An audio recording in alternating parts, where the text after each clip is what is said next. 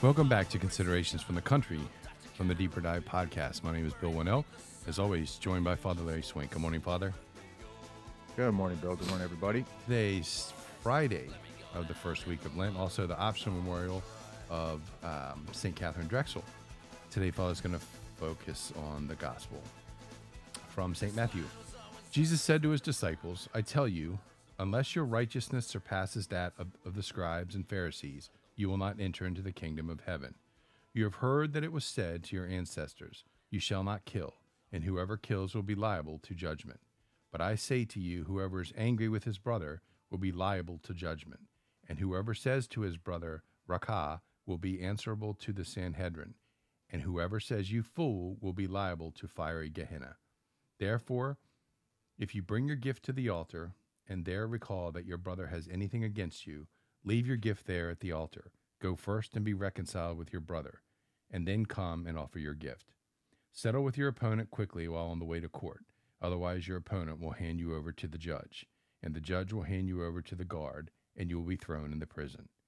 Amen, I say to you, you will not be released until you have paid the last penny. Father. Okay, folks. Well, today uh, we begin sort of a journey through the seven deadly sins.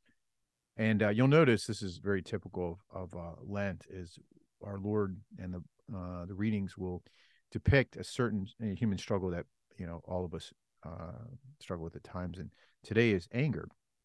And uh, so I think first off, I mean, we have to define what is anger and and sinful anger for that is because not all sin anger is sinful, but the deadly sin of anger is defined as an inordinate and uncontrolled feeling of hatred and wrath.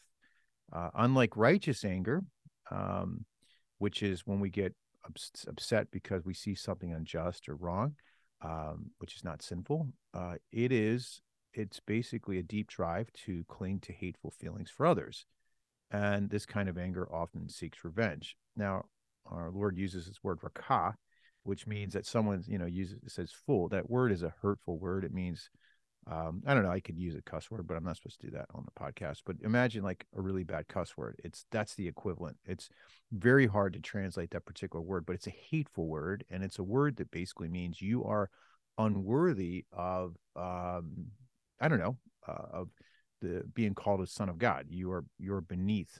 Uh, you're not made in the image and likeness of God, and you don't deserve to be alive, and you don't deserve to be in heaven. Um, well, none of us really deserve to go to heaven, but uh, the point is, we want everyone to go to heaven.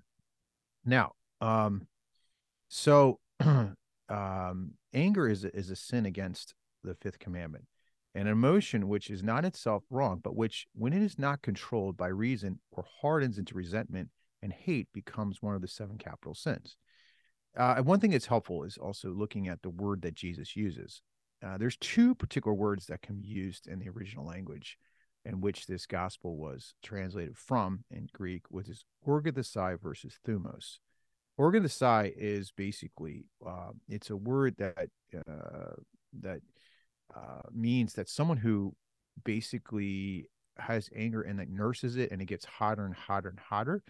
And thumos is like a reactionary anger where you like, you know, you bang your, you know, you bang your head against the cabinet and you just, yeah, ah, and then you just like come down the word that Jesus uses, orgathesai, which is actually more dangerous. It's when you just don't let go of something and it just gets worse and worse and worse. And I think one leads to the other. And uh, a lot of times, I think when we look at the, you know, sort of we're looking at the picture of anger, it's usually because we feel threatened or we feel hurt by someone, and uh, and sometimes our perceptions are inaccurate, and sometimes they're not. Um, um, so, but and what it leads to, St. Thomas talks about the daughters of anger. It leads to quarreling, swelling of the mind, um, clamor, indignation, and blasphemy. Um, and so, you know, this is this is a problem. And in all, also, anger has been proven to lead to health problems such as headaches, uh, digestion problems, insomnia, increased anxiety, depression, high blood pressure, skin problems, and heart attack. Okay, so anger is not something to kind of play around with. Um, so what's the prescription the prescription is we have to we have to ask the lord to uh, with him to forgive um, the hurts that have been done to us and not we just don't like look in the mirror and and, and just forgive someone because that's very difficult. And it doesn't mean we forget what happens. We just don't, we just let go of this sort of de- desire for revenge and just like, you know, drop the sword, you know, so to speak. And, uh, and then it, that can only be done, you know, through, uh, prayer and asking for the grace that Jesus helps us to, you know, forgives the person through us, that he's the one forgiving. And, uh, so that we can move on with our life. Uh, many people have experienced incredible release of you know of spiritual and physical problems when they have have uh, let go of anger and our lord says you will not be let go until you pay the last penny uh, and i think what the message to be conveyed here is that a lot of times when we hold on to anger we're the ones that pay the price not the person that hurt us you know like a lot of times they don't even really care. I mean they don't i don't think they even think they hurt us you know?